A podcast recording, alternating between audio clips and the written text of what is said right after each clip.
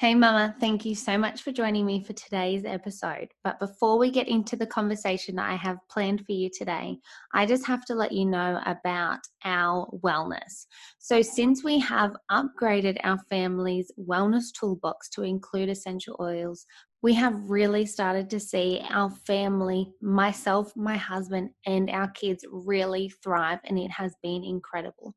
We're no longer living from a reactive state, but we're living proactively. And it has been so empowering, and I would love to share them with you. If you are ready to upgrade your wellness toolbox, go to my website, wholesomemama.com, and click on the Essential Oils tab, and I will absolutely help you out and get you started. But now let's get into today's episode. Welcome to the Wholesome Mama Show. If you've spent too long in survival mode, waking up already feeling overwhelmed and spending your day counting down to bedtime, then this is the show for you. John 10:10 says that we are called to a full, rich, abundant life. You were created to be well, body, mind, and spirit. So now let's live that out. I'm Elise, and I'm on a mission to empower women through simple strategies and mentoring to find their purpose, to be physically, emotionally, and spiritually well, and to tap into that abundant life. Join me for conversations to help you be whole. We'll talk about faith-based living, intentional parenting, navigating relationships and marriage, holistic wellness, how to find and live in your purpose, and so much more. Let's get into today's episode. Make yourself a cup of tea and get ready to thrive.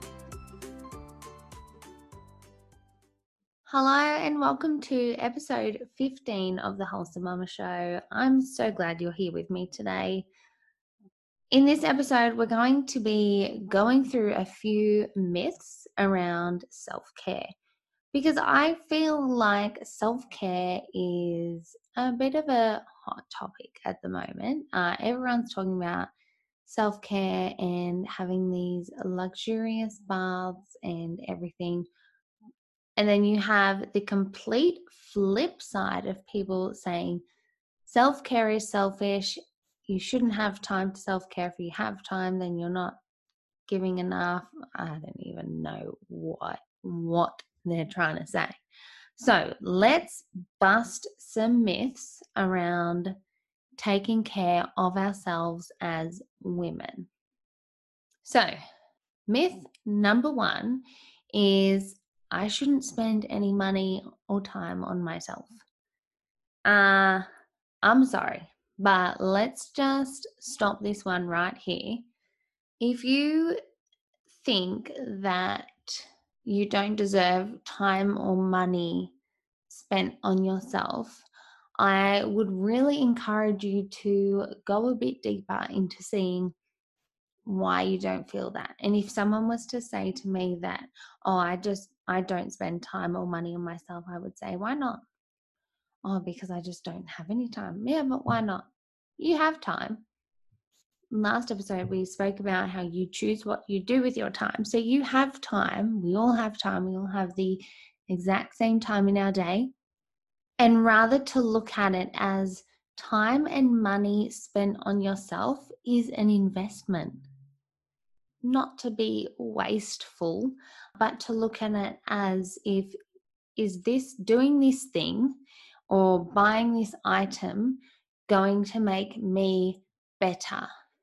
Is it going to make me feel good? That makes you better. If I feel good, I'm a better mum, I'm a better wife, I'm a better coach, I'm a better business person, I'm a better friend. And rather feeling like you are just a servant to your family, that you are always giving.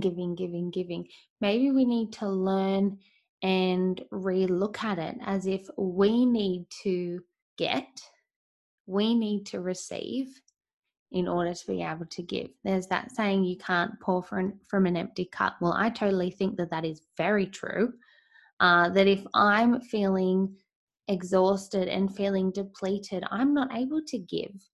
I'm not able to be a good mum or a good wife or a good friend. And the other thing on money is, well, I'm not bringing any money in. I'm just a stay-at-home mum, so I don't believe that I should.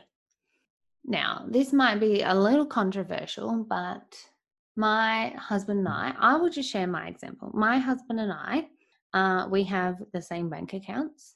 Now, while now I am bringing in an income. For the first little part of becoming a mother, I wasn't. I was just a stay-at-home mum, and that's all I intended to be. However, my husband still loved and respected me enough to understand that I needed to fill my cup up with things that I enjoyed as well.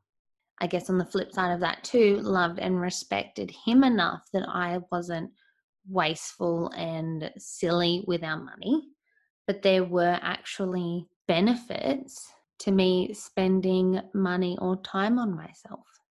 And whether that was, going for one-off facial, that definitely rejuvenates me and makes me feel very refreshed. Or maybe it was that I went on a shopping day trip with some girlfriends, or even went away for the night with a friend, or what else? Maybe I did an online workshop that cost $20 to do or something. There were definitely things, books, those kind of things that I did as an investment to myself before I was bringing in an income to pay for it myself.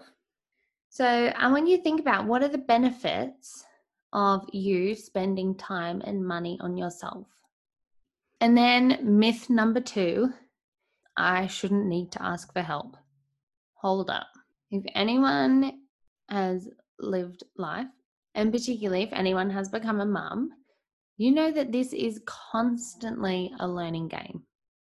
I'm currently, at the time of recording this, I have a almost 3-year-old, a 1.5-year-old, and am pregnant with baby number 3. I still don't know what I'm doing with this pregnancy, and every day I'm still constantly learning new things, and I know that it's going to be that way for many, many, many years.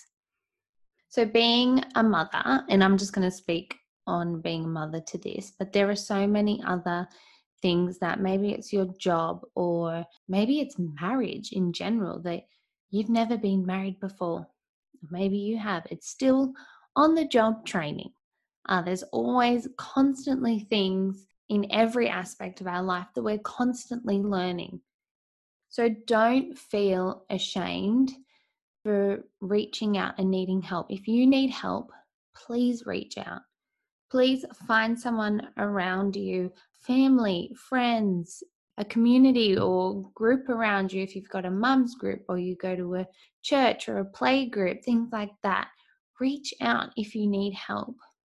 I would much, much rather a friend reach out and inconvenience me a little bit, but I would rather them do that than find out that they were actually needing help and didn't ask for it, and I had no idea. I would hate to know that.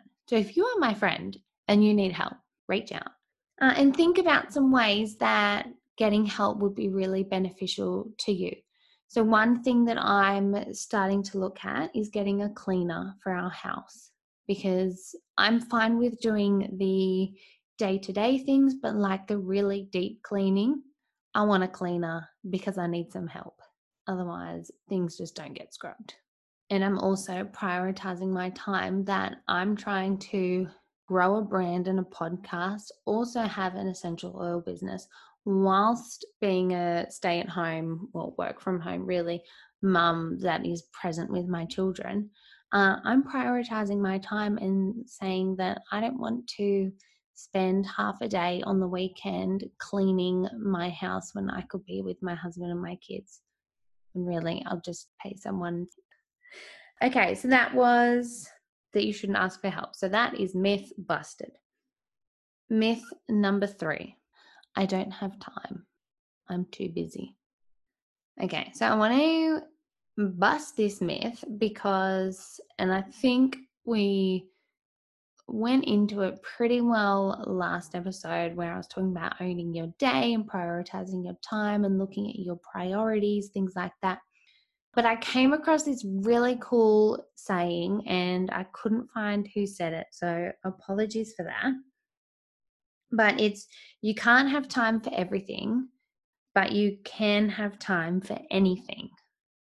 So you can't have time to fit everything in, but you absolutely have all the time in the world to fit what is important to you in.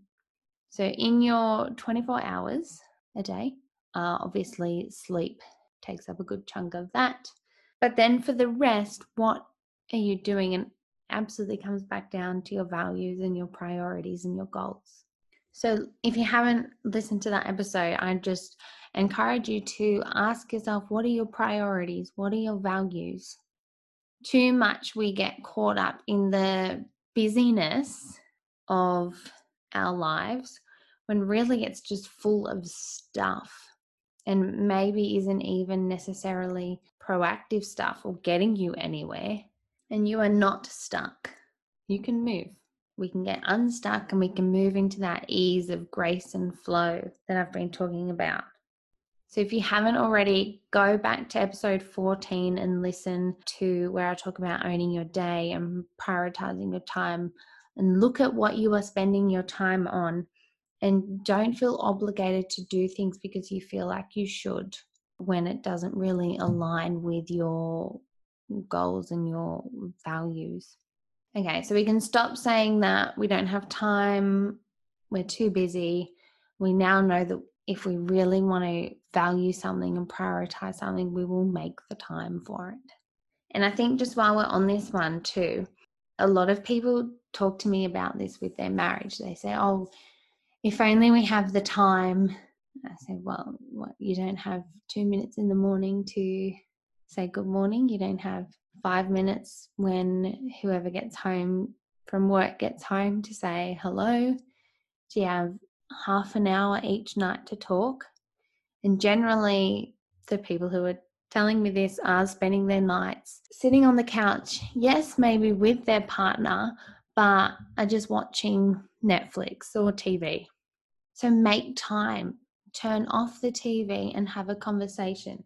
There's a really cool app called Card Decks.